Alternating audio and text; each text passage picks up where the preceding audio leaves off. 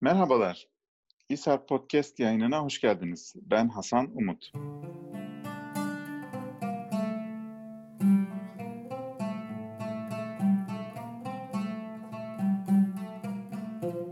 Bugün Osmanlı tarihinin en enteresan olaylarından birini konuşacağız.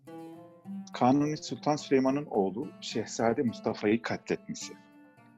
Hem klasik Osmanlı literatürü hem de modern çalışmalar bu olayı büyük ölçüde belirli bir bağlama yerleştirmeden Şehzade Mustafa'nın övülmesi, Kanuni Hürrem Sultan ya da Sadrazam Rüstem Paşa'nın yerilmesi üzerine dayandırdı. Bugün ise bu konuyu daha farklı bir bakış açısıyla ele alacağımız misafirimiz İstanbul Medeniyet Üniversitesi Tarih Bölümü öğretim üyesi Zahit Atçıl. E, Atçıl, Osmanlı Araştırmaları Dergisi'nin 2016 yılı 48. sayısında okumak isteyenler için bu detayı vermiş olayım. Bu konuyu geniş bir biçimde ele aldığı bir makale yayınlamıştı. Dolayısıyla bu çalışması üzerinden bugün hem bu olayı konuşacağız hem de muhteşem yüzyıl diye tarif edilen bu dönemin imparatorluğun politik ve bürokratik dönüşümü açısından nereye oturduğunu değerlendireceğiz. Sait Hocam hoş geldiniz. Ee, hoş bulduk. Teşekkür ederim beni davet ettiğiniz için. Ee, kabul ettiğiniz için biz de çok teşekkür ederiz. Ee, öncelikle şöyle başlayalım isterseniz. Kanuni Sultan Süleyman'la başlayalım. Bu hikayenin ilk ana aktörü. Ee, tabii Kanuni deyince zihnimizde böyle otoritesi sağlam, e, kariyeri başarılarla dolu, çağdaşlarının hatta Mesih ve evrensel yönetici olarak resmettikleri böyle gücü hep zirvede bir bir sultan e, beliriyor. Siz ise başka bir sultan anlatıyorsunuz makalenizde. Hasta, artık seferlere pek katılamayan, Yeniçeriler başta olmak üzere pek çok güç grubunun, elit grubunun kendisinden şüphe etmeye başladıkları bir sultan. Sizden Kanuni'nin gücündeki değişimi ve nirengi noktaları özetlemenizi istesek neler söylersiniz? Ee, çok teşekkür ederim Hasan. Ee, yani bu işin e, başlangıcında Kanuni'yi konuşarak başlamak aslında hakikaten e, çok önemli.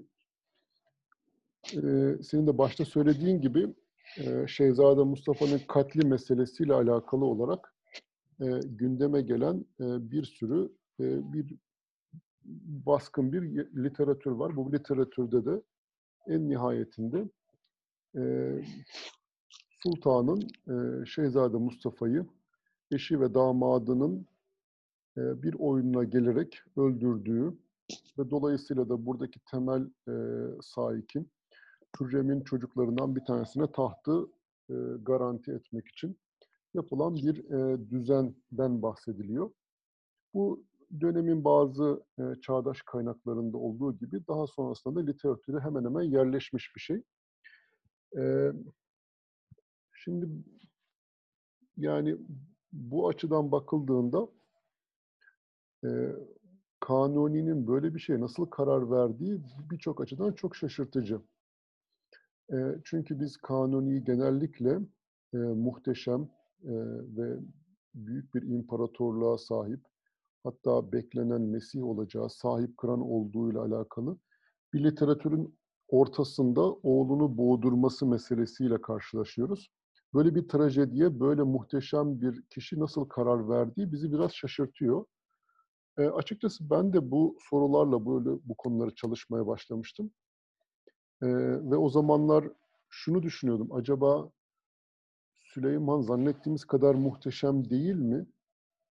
Veya e, diğer noktalardan baktığımızda veya suçlu olduğunu gördüğümüz kişiler o kadar da kusurlu değil mi? Veyahut mükemmel olarak veya bir şekilde zavallı olarak gördüğümüz Mustafa gibi kişiler e, bu işte hiç mi suçu yok gibi sorularla başladım. E, amacım hiçbir şekilde e, şey değildi. Yani Mustafa'yı tamamen suçlu gösterip e, Süleyman'ı veya Rüstem'i, Hürrem'i aklamak gibi bir derdim yoktu. E, bu konuda araştırmaya başlamıştım. Ve sonunda zaten e, şu anda Kanuni Sultan Süleyman'ın dönemiyle alakalı e, yaygın olarak kabul edilen literatürde e, bu dönemi ikiye ayırmak gerektiği e, bakış açısı e, baskın olmaya başladı.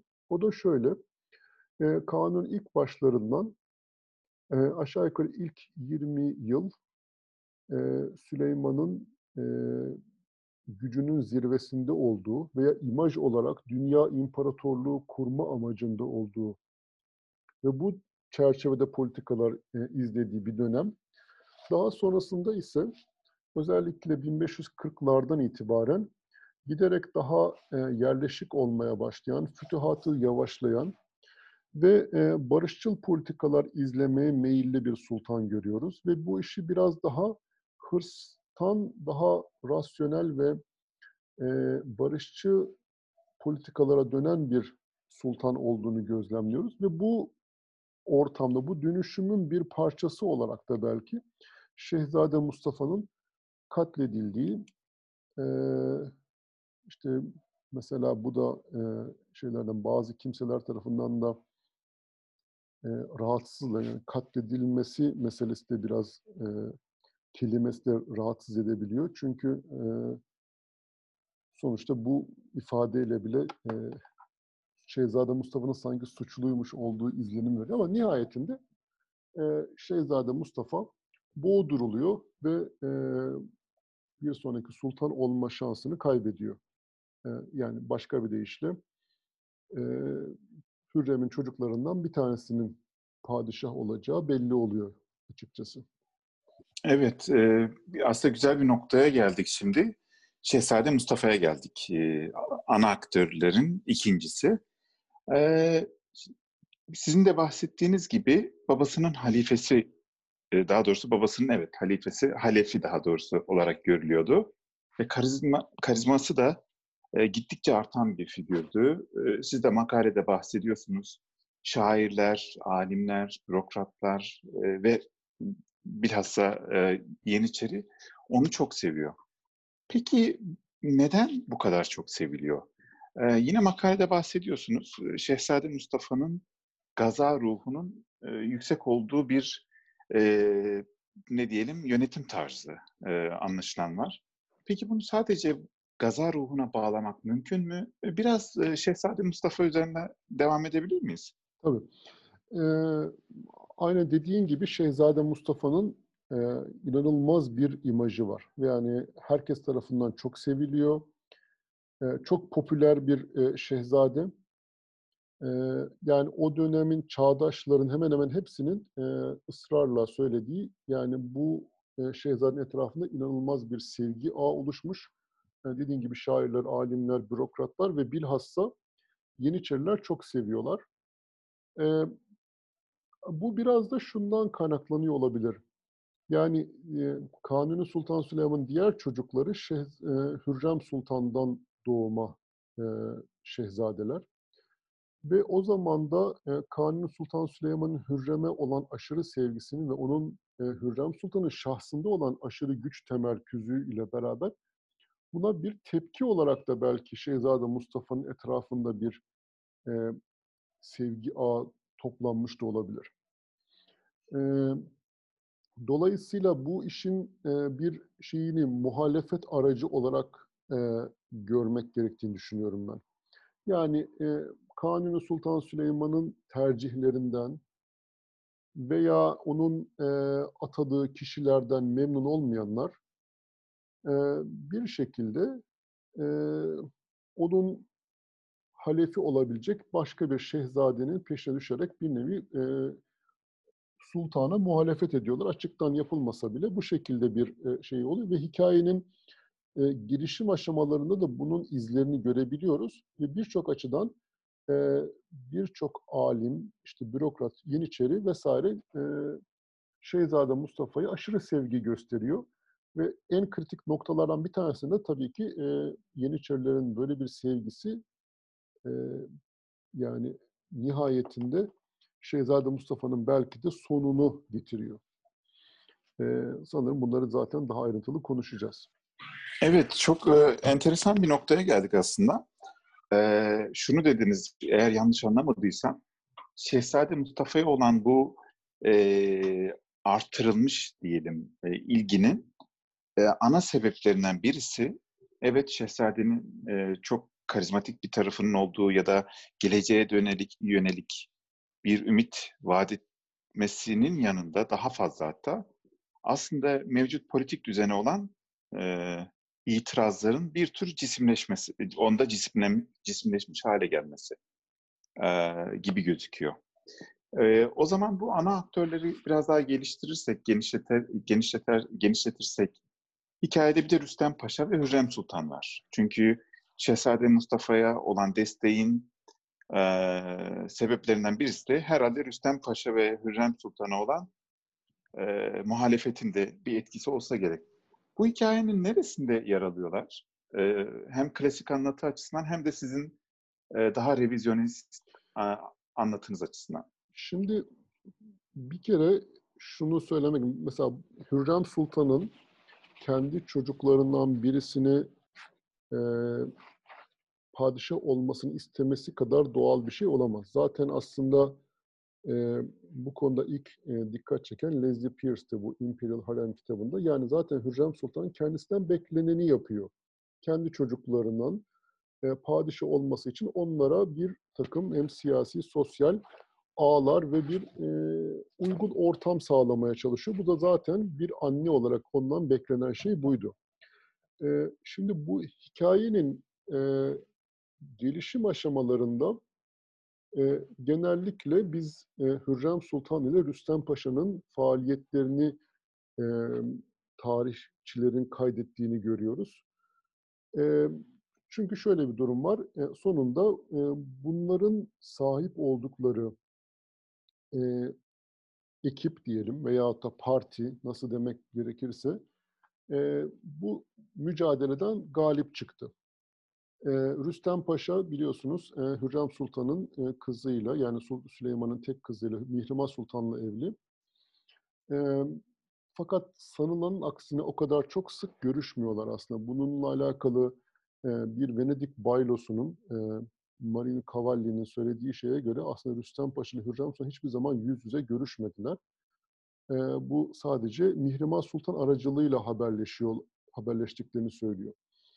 E, bu da aslında biraz e, yani dönemin haremin durumuyla alakalı ve bugünkü işte anlamamızda zorlandığımız haremlik selamlık meselelerini e, biraz daha aslında e, derinlemesine düşünmemiz gerektiğini de söyleye, söyleyen bir şey. Nihayetinde e, Rüstem Paşa ile Hürrem Sultan'ın bir ittifak yaptığı ile ilgili bir genel kanı var aslında bu konuda. Şimdi bu konuda bazı anlatılara baktığımızda aslında Rüstem ile Hürrem Sultan'ın bu kadar çok yakın olması için çok bir neden de olmayabilir. Yani şöyle söyleyeyim aslında Hürrem Sultan'ın e, damat adayı olarak birinci tercihi Rüstem değildi. Bu tabii ki daha uzun bir mesele. Bu işin daha başka entrikaları vesaire anlatıları var. Bunları hiç girmeyelim. Ama nihayetinde Rüstem Paşa da şöyle bir şey düşündü muhtemelen. Yani eğer Hürrem'in çocuklarından bir tanesi padişah olursa o da kendi gücünü devam ettirme imkanı olabilir. Yani Süleyman artık çünkü yaşlanmış ve o zamanlar e, yani gut hastalığından dolayı da çok muzdarip durumda. Hemen hemen herkes yakında sultan ölebilir diye bekliyor. Böyle bir ortamda e, bu mücadele ve rekabet çok kızışmış durumda. Belki bu rekabeti bu kadar çok gündeme getiren mesele 1543 yılında Hürrem'in büyük oğlu Mehmet'in aniden ölmesi oldu sanırım. Çünkü bu konuda birden e, kameralar belki de o zaman Mustafa'nın üzerinde acaba bunun bir parmağı var mı diye mesela gündeme geldi. Veyahut da herkes Mustafa'nın artık tartışmasız padişah olabileceği konusunda bir kanaat getirdi. Ve Hürrem de belki bununla karşılık olarak bir e, annelik içgüdüsüyle hem hem de kendisinden beklenen rolü oynayarak bu konuda bir takım girişimlerde bulunduğu söyleniyor. Yani aslında bunda bizatihi yanlış bir şey yok. Yani Hürrem'in yapması gereken şey buydu. Fakat burada anlatılar açısından şöyle bir eksik nokta var. Genellikle biz Hürrem Sultan ve Rüstem Paşa'nın yaptıklarını biliyoruz ve onlarla alakalı olarak bugün modern literatürde nasıl bir entrika çevirdiklerine dair bir anlatı var. Fakat e, modern literatür mesela şunu varsayıyor, e, Taşra'da bulunan Şehzade Mustafa'nın ve annesi Mahidevran'ın sanki e, hiçbir şey yapmadığı veya bu kaderi e, bir e, tamamen teslimiyetle beklediklerini varsayıyorlar. E, bu konuda yapılan e, işte mesela e, Şerafettin Turan'ın Şehzade Bayezid Vakası kitabında e, söylediği bir iki şey var. Mesela Mustafa aslında e, etrafındaki network'ü genişletmek için bazı paşalara mektuplar gönderiyor ve diyor ki babam artık yaşlandı, her an ölebilir, ben padişah olmak istiyorum, benimle misiniz diye.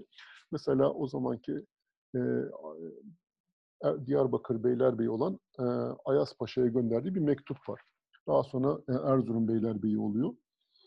E, Ayas Paşa ona cevaben, e, tabii bunu en, en çok hak eden sensin diye bir e, mealinde bir şey var, mektup gönderiyor.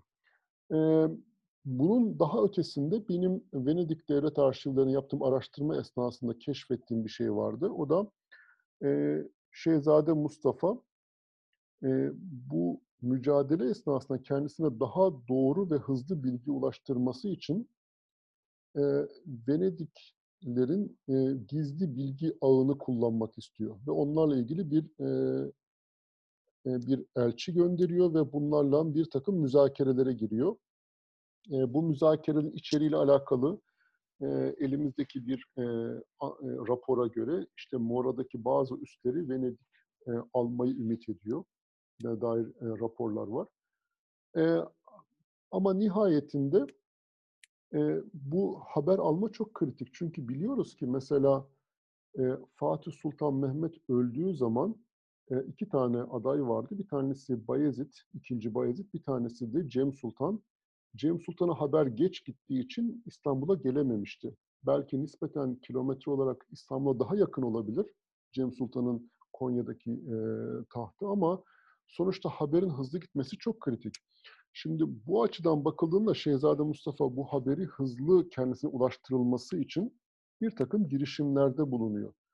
Ee, yani şimdi bunu söylediğimiz zaman şu şöyle anlaşılmasın. Şehzade Mustafa hainlik mi yapıyor? Yok öyle bir şey değil. Aslında bu bir saltanat mücadelesinde herhangi bir şehzadeden beklenen e, iletişim ağlarını kontrol etme ve aynı zamanda kendi e, network'ünü genişletme çabası.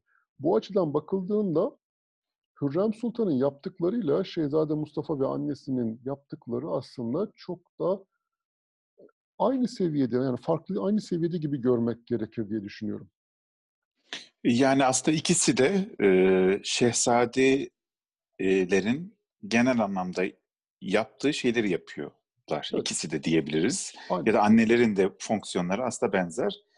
E, bu e, bu enteresan bir e, detaydı gerçekten. Peki şöyle bir şey e, sormak istiyorum. Bu e, katle giden iki sefer var. Onu soracağım ama çok önemli olduğunu e, düşündüğüm tarih yazım açısından e, bir soru yöneltmek istiyorum. Tabii sizin makalenizin önemli taraflarından birisi de tarih yazımına yaptığınız katkı açısından sadece Osmanlı kaynaklarını kullanmıyorsunuz. E, bilhassa İtalyan, Venedik, Habsburg e, gibi farklı dillerdeki kaynakları kullanarak e, bu anlatının revizyonuna e, girişiyorsunuz. Bu çok önemli bir e, taraf. Şimdi Osmanlı kaynaklarıyla İtalyan ya da Habsburg kaynaklarının e, farklılaşmasını nasıl okuyorsunuz siz? Ee, burada ilk başta şunu e, söyleyeyim. Bu tam bu meseleyle alakalı aslında benim e, uzun zaman önce e, uzun zamandır düşündüğüm ve sonra bunu bir makale haline dönüştürdüğüm bir e, mesele vardı. E, belki modern Osmanlı tarih literatürü e, bu şekilde bir e, nasıl demek lazım? Yani bu şekilde bir anlatıya ulaşması Osmanlı kaynaklarına fazla güvenmesiyle alakalı gibi geliyor bana. Şöyle ki, e, olayın bizzat izleyen e, Osmanlı kayn tarih kaynaklarından en önemlilerini e, Celalzade Mustafa'nın Tabakatül Memalik kitabını saymamız gerekiyor burada. E, Celalzade bizzat olayı ilk elden gözlemleyen kişilerden bir tanesiydi. Mesela e, sefer esnasında olmayıp e, yazan ama olaydan çok ayrıntı vermeyen e, mesela Lütfi Paşa var. Onun Lütfi Paşa tarihi var. E, mesela olayda da yine nispeten daha az detay veren Matrakçı Nasuh'un eseri var ki o Rüstem Paşa tarihi diye biliniyor. Ama nihayetinde aslında bu anlatıdaki özellikle bu sefer esnasındaki olayların büyük çoğunluğu Celalzade Mustafa'nın anlatısına dayanıyor. Daha sonrasında e, kroniklerde bizim gördüğümüz mesela Mustafa Ali'nin Künhül Ahbarı'nda, daha sonrasında Peçevi'nin tarihinde mesela veya Solakzade'de bunlar hepsi Celalzade Mustafa'nın ilk anlatısına dayanıyorlar. O bakımdan e, bir kere Celalzade Mustafa'nın anlatısı çok merkezi bir durumda ve e, o da şöyle bir bakış açısıyla anlatıyor. E, bir kere Sultan Süleyman e, bütün hatadan münezzeh, e, muhteşem bir e, şahsiyettir. Hiçbir şekilde hata yapmaz. E, dolayısıyla bu yaptığı görülen herhangi bir şekilde bir kusuru söz konusu olamaz. Eğer bir kusur gibi görüyorsanız bu sizin olayı tam anlayamadığınızı gösterir. Temelde böyle bir bakış açısıyla başlayarak eserini kaleme almış. Dolayısıyla bu Şehzade Mustafa e, meselesinden yani giderken e, çağdaş gözlem hemen hemen Osmanlı'da bir tek ona dayanıyor. Daha sonrasında ise diğer kaynaklar mesela e, tarihçi Mustafa Ali'nin Künhül Ahbarı'ndaki kaynak anlatı mesela o 16. yüzyılın ikinci yarısı hatta sonuna doğru bu olay hakkındaki e, genel kanaati yansıtıyor. E, fakat benim kullandığım kaynaklar özellikle savaşın ve seferin esnasında bizzat olaya tanık olan kaynaklar e, işte e, İtalyan e, bir tane anonim relazione var. Buradaki en önemli kaynaklardan bir tanesi. Fransız elçisinin e, kaynakları var ve o zaman Habsburgların elçisi olan bir heyetin e, sefer esnasında onlarla birlikte gidiyorlar. Daha sonrasında Amasya'ya gidiyorlar ve bu olay hakkında bizzat e, birinci elden e, meseleyi e, aktaran kaynaklar. Dolayısıyla e, ben burada kaynakları çeşitlendirmeyi düşündüm ve hemen hemen olayın tam ola, anına tanık olan e, ve yazan bütün kaynakları okumaya çalıştım. O bakımdan e, sonraki e, dönemdeki romantik bakış açısından biraz kurtulmaya çalıştım. Yani bu şeyi iddia etmiyorum. Tamamen objektif bir kanaat ortaya koyduğumu söylüyorum. Bu zaten artık e, mevcut tarih yazımında e, çok iddia edilebilecek bir şey değil. Ama en azından e, tanık olanların gözünden nasıl olmuş olabileceğini anlamaya çalışıyordum. O bakımdan e, biraz daha böyle bir farklı e, kaynakları kullanmak, farklı yorumları da getirdi beraberinde tabii ki.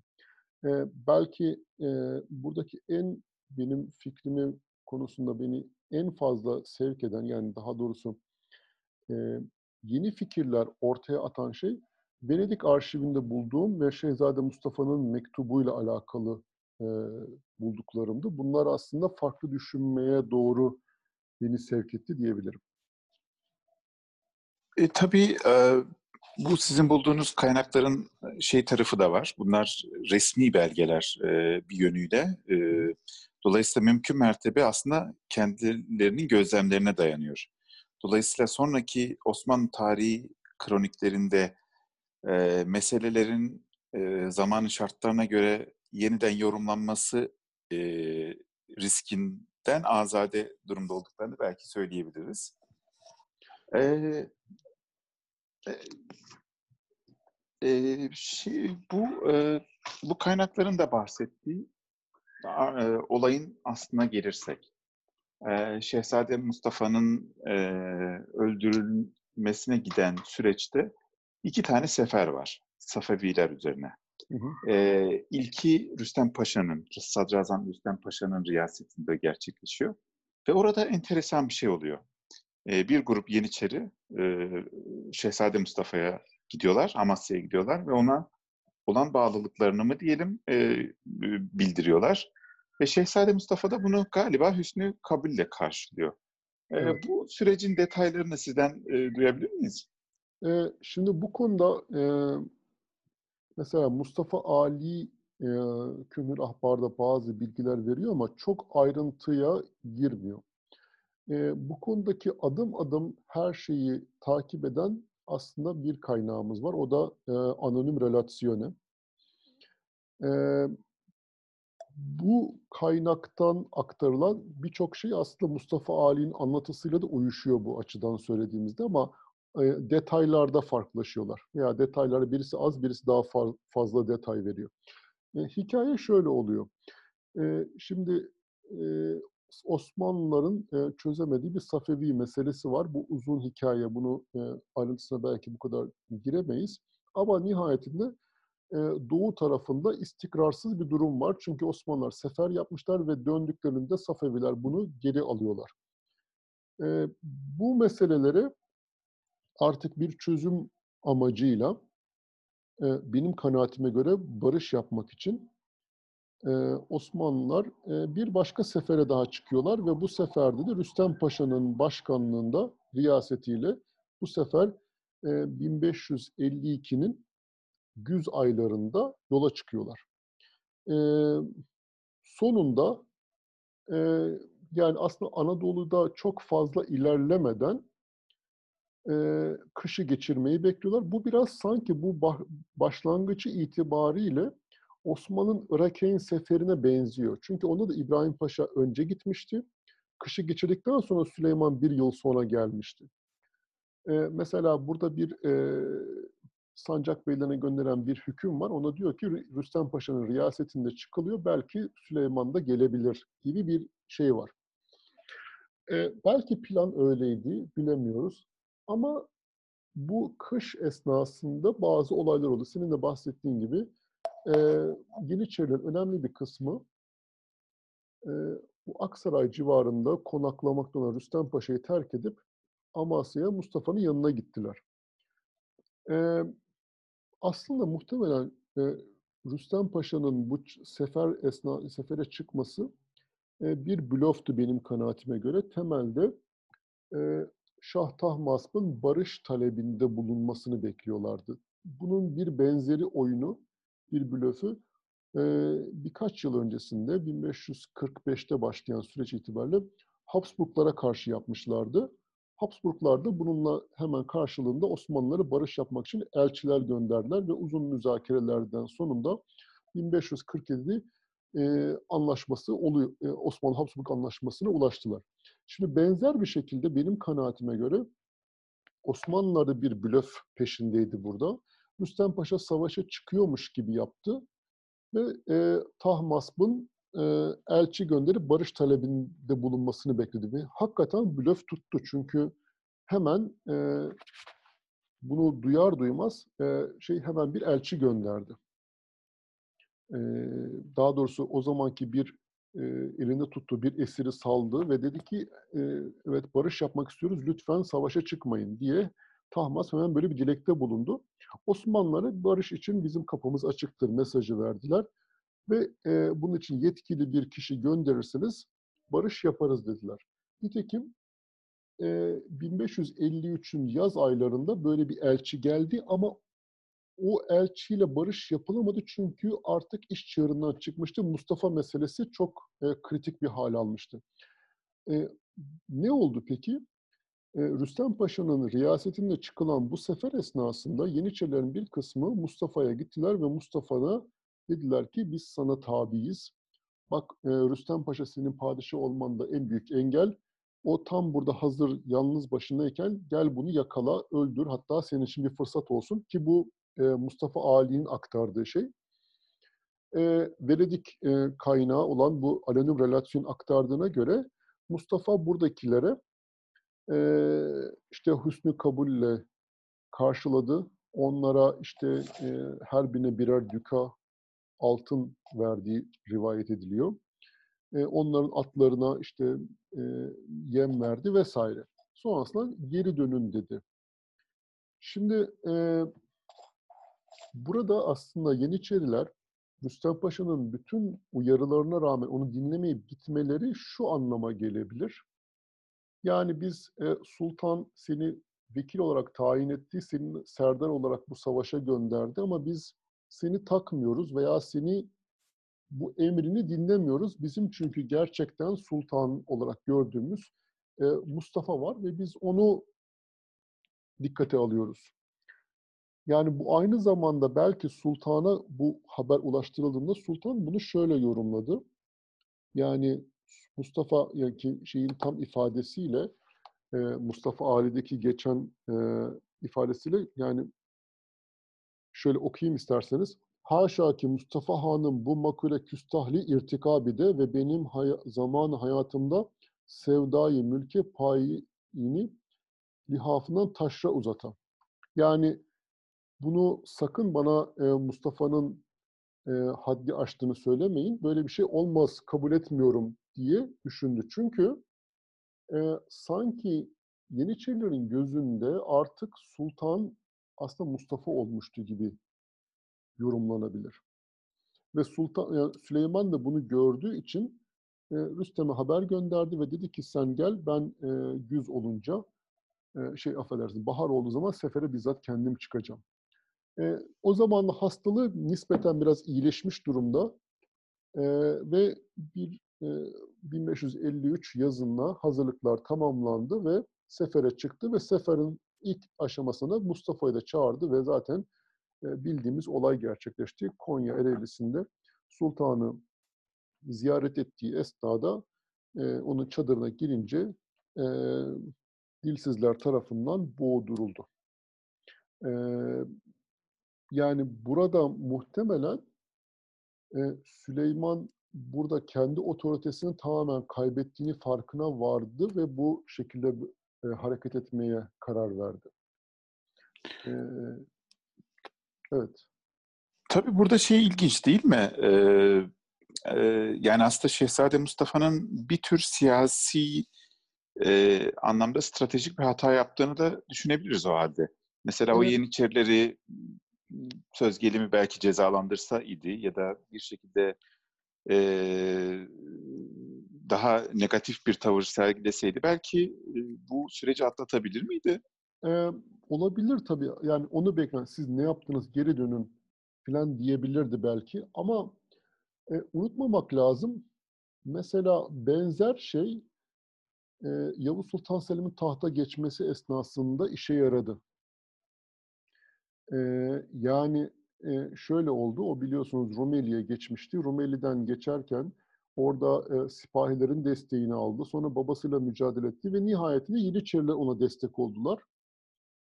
Yani orada Yeniçeriler de e, Bayezid'i bırakıp Selim'i destek olmaya başlamışlardı. Şimdi e, bu aşamada neden bu iş olmadı? Sanırım burada artık değişmekte olan Osmanlı'nın siyaset dünyasının dinamikleriyle alakalı bir meseleydi bu. Ee, yani e, yani Mustafa da belki şöyle düşünmüştü. Yani e, nasıl ki dedemde işte Selim'de olan bir şey burada da olabilir. Yani ben burada network'ümü genişleteyim. Sonunda zaten benim e, tahta geçişimde herkes bana destek olursa bu iş daha kolay olur diye düşündü muhtemelen. O yüzden de bunun böyle bir e, negatif sonuçlanacağını belki hesap edemedi. Şu anda biz bakınca buradan hani bugünden evet siyasi bir hata yapmış gibi görüyoruz ama e, belki de e, o onun gözünde bir e, network'ünü genişletme e, adımıydı diye de düşünülebilir. E, belki hani dediğim gibi e, Yavuz Sultan Selim'de işe yarayan şey e, Mustafa'da yaramadı. Evet, aslında bu e, bu tekil olayın daha geniş ölçekte Osmanlı e, devlet sistemine e, taalluk eden bir tarafına aslında oraya geldik. Hı hı. E, şimdi siz tabii makalede de bahsediyorsunuz. E, e, Sultan hastaydı ve artık savaşları savaşları genelde işte sadrazam ya da padişahın atadığı bir komutan diyelim. Evet. E, bir bir elit bürokrat e, yönetiyordu. E, peki bu süreci, bu durumu acaba sultanın sağlığına bağlamak, sadece ona bağlamak doğru mu? Yoksa e, bir tür yeni tarz yönet, devlet yönetme formuna geçişin e, sultan kontrolünde bir denemesi olarak görmek çok mu e, zorlama bir yorum olur? Ne dersiniz? Ee, yok, şu andaki mevcut e, Kanun Sultan Süleyman dönemi üzerine olan literatür biraz bu e, yoruma meyletmeye başladı. Yani e, aslında e, bürokrasi büyümeye başladı ve artık bir kişinin kontrolünde olamayacak kadar kapsamlı bir yapıya oluştu bu şeyde. Bu bakımdan e, ister istemez e, sultan bunu tek başına yönetemez durumda. E, bu bakımdan e, sultan başkalarına bu işi delege etmek zorunda olduğu düşünülüyor.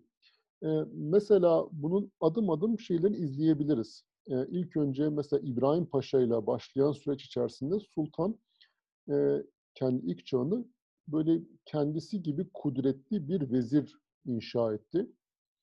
E, ve o yani İbrahim Paşa sanki sultan gibi e, hükmediyordu açıkçası.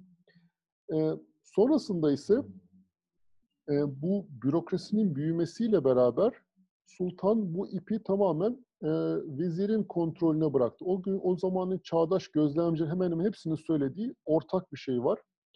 Yani artık e, bu işin merkezinde sadrazam var ve e, bir şey yapılacaksa ancak e, sadrazamla e, görüşmek gerekiyor. Sadrazam karar veriyor her şeye. E, mesela bu çerçevede e, yani sultanın sağlığının daha ötesinde biraz savaşmak yerine barış temelli politikaya doğru giden yol e, biraz da Rüstem Paşa'nın eseri, e, yani eseri olduğunu söyleyebiliriz. E, mesela bunu çağdaş gözlemciler açık açık söylüyorlar hem Venedik elçileri söylüyor hem Habsburg elçileri söylüyor. Yani Osmanlı'da barışa en çok yatkın kişi Rüstem Paşa. Rüstem Paşa'nın sayesinde Süleyman da barışa meyletmeye başladı. Mesela bu Nahçıvan Seferi'nin hemen önce olan Transilvanya Erdel Seferi'nde Sultan Süleyman kendisi gitmek istiyor bütün hastalığına rağmen. Ama Rüstem Paşa onu zorla ikna edip e, Ahmet Paşa'yı gönderiyorlar sonrasında. E, dolayısıyla aslında böyle bir e, yavaş yavaş geçiş var. Bir de şunu söyleyebiliriz.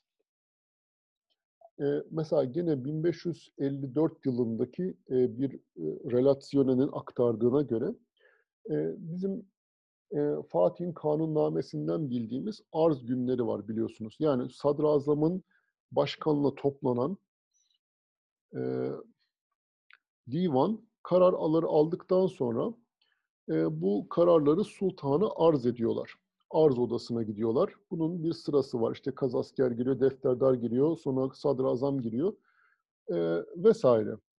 E, bu arz günlerinde ki olayı e, anlatıyorlar. Şimdi e, şeyin söylediği, e, Domenico Trevisano'nun söylediği e, birkaç yıldır artık Sultan Süleyman bunları dinlemekten sıkıldı ve dedi ki yani siz sadrazama söyleyin o bana kısa özet geçer. Ben bunları teker teker dinleyemem diye bu işten biraz çekilmeye başladı. Bu zaten artık eee, giderek bir, eee, sultan merkezli, siyasetten vezir merkezli siyasete doğru gidişin ilk, eee, dönüm noktalarından bir tanesi bu. Eee, mesela, eee, Hüseyin Yılmaz hem tezinde hem de, eee, kitabında ifade ettiği bir şey daha var. Yani artık siyaset literatürü en iyi sultanın ve en iyi yöneticinin nasıl olması gerektiğinden ziyade, eee, ideal bir vezir nasıl olabilir bunu tartışmaya başlıyor ki bunun en, ö güzel örneği Lütfü Paşa'nın yazmış olduğu Asafname bunu tam güzel resmediyor. Çünkü o doğrudan iyi bir vezir nasıl olabilir bunun prototipini ortaya koymaya çalışıyor. Belki şöyle söyleyebiliriz, artık, eee, sultan bu siyasetin, eee, veya siyaset tarafından veya düşünürler tarafından resmedilebilecek, şekillendirilecek bir kişi olmaktan çıkmış, artık, eee, siyasette, eee, yetiştirilmesi ve önemsenmesi gereken kişi vezir olmuş gibi duruyor. Bu bakımdan da, eee, Şehzade Mustafa'nın gibi güçlü bir figürün, eee, sultan olabilmesi belki bu yeni gidişatla çok uyumlu olmayabilirdi. Eee, şöyle ifade edeyim. Mesela genellikle literatürün hâkim olan, eee, görüş şu şekilde: Yani, eee, biraz da Şehzade Mustafa'nın öldürülmesiyle ve ona doğan ö özlemle beraber ifade edilen şey şu: Eee, mesela bunu Mustafa Ali de ifade ediyor. Yani Şehzade Mustafa öldürülmeseydi ve o sonunda, eee, padişah olsaydı Osmanlılar gazaya devam ederdi. Eee, işte Viyana'yı da Roma'yı da alırdı. Fakat böyle yetenekli bir padi eee, şehzade katledildiği için sonunda, eee, daha zayıf bir sultan başa geçti. Eee, ve dolayısıyla da Osmanlı ilerlemesi durdu. Böyle bir, eee, duraklama dönemine girdi tırnak içinde. Emm, yani benim kanaatim Mustafa başa geçseydi gene böyle olurdu gibi geliyor bana. Çünkü, eee, Mustafa'nın ne kadar güçlü olursa olsun, eee, bu kadar ayrı bir şekilde kontrol edip yapabileceği bir şey yoktu. Yani fütühatın durması sultanın zayıflığından ziyade o zamanki teknolojik operasyon kabiliyetiyle alakalı. Yani İstanbul'dan çıkan bir ordunun, eee, gidip ne kadar bir mesafede bir operasyon yapıp onu bir savaş sezonu içinde dönüş dö eee, gene merkeze dönebilme kapasitesiyle alakalı. Yani ancak herhâlde o günkü şartlarda bir ilerleme belki tank teknoloji gelse olabilirdi. O yüzden de çok fazla bir şey olabilmesini beklememek lazım.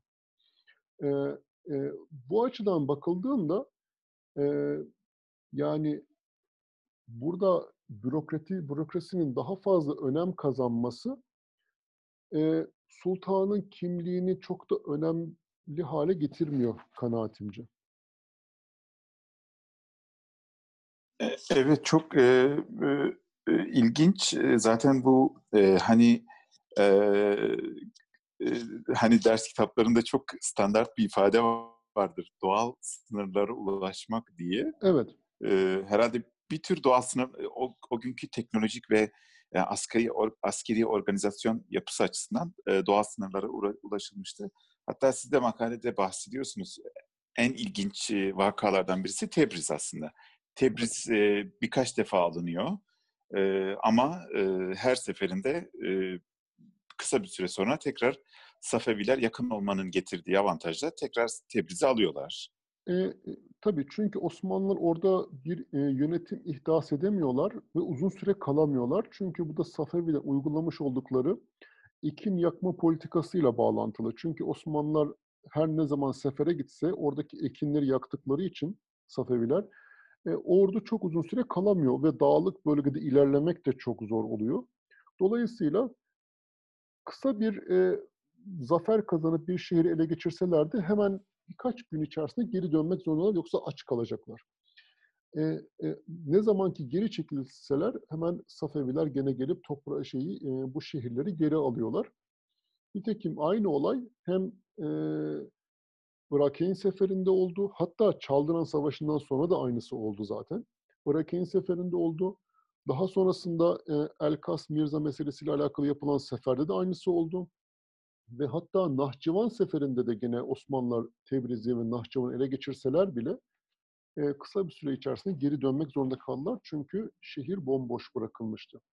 E, bu da yani uzun menzilli bir politika izleyemediklerini gösteriyor ve aynı şey aslında e, Viyana için de geçerli. E, çünkü kış gelmeden bu operasyonu yapabilmek çok kolay değil. E, zaman kısıtlı, daha hızlı hareket etmek lazım ve daha etkili silahlar kullanıp dediğim gibi ancak herhalde bu ateşli silahların daha da gelişmiş halleri olduğu zaman olabilirdi muhtemelen e, ki e, o zaten bambaşka bir dünyada oldu. E, çok e, artık 19. yüzyılın e, ve buharlı e, gemilerin falan çıktığı zamanlarda oldu ki bu bambaşka bir e, dinamik demek zaten.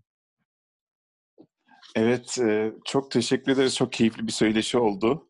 E, bize vakit ayırdınız, sağ olun. E, ben teşekkür ederim. Çok sağ olun siz de.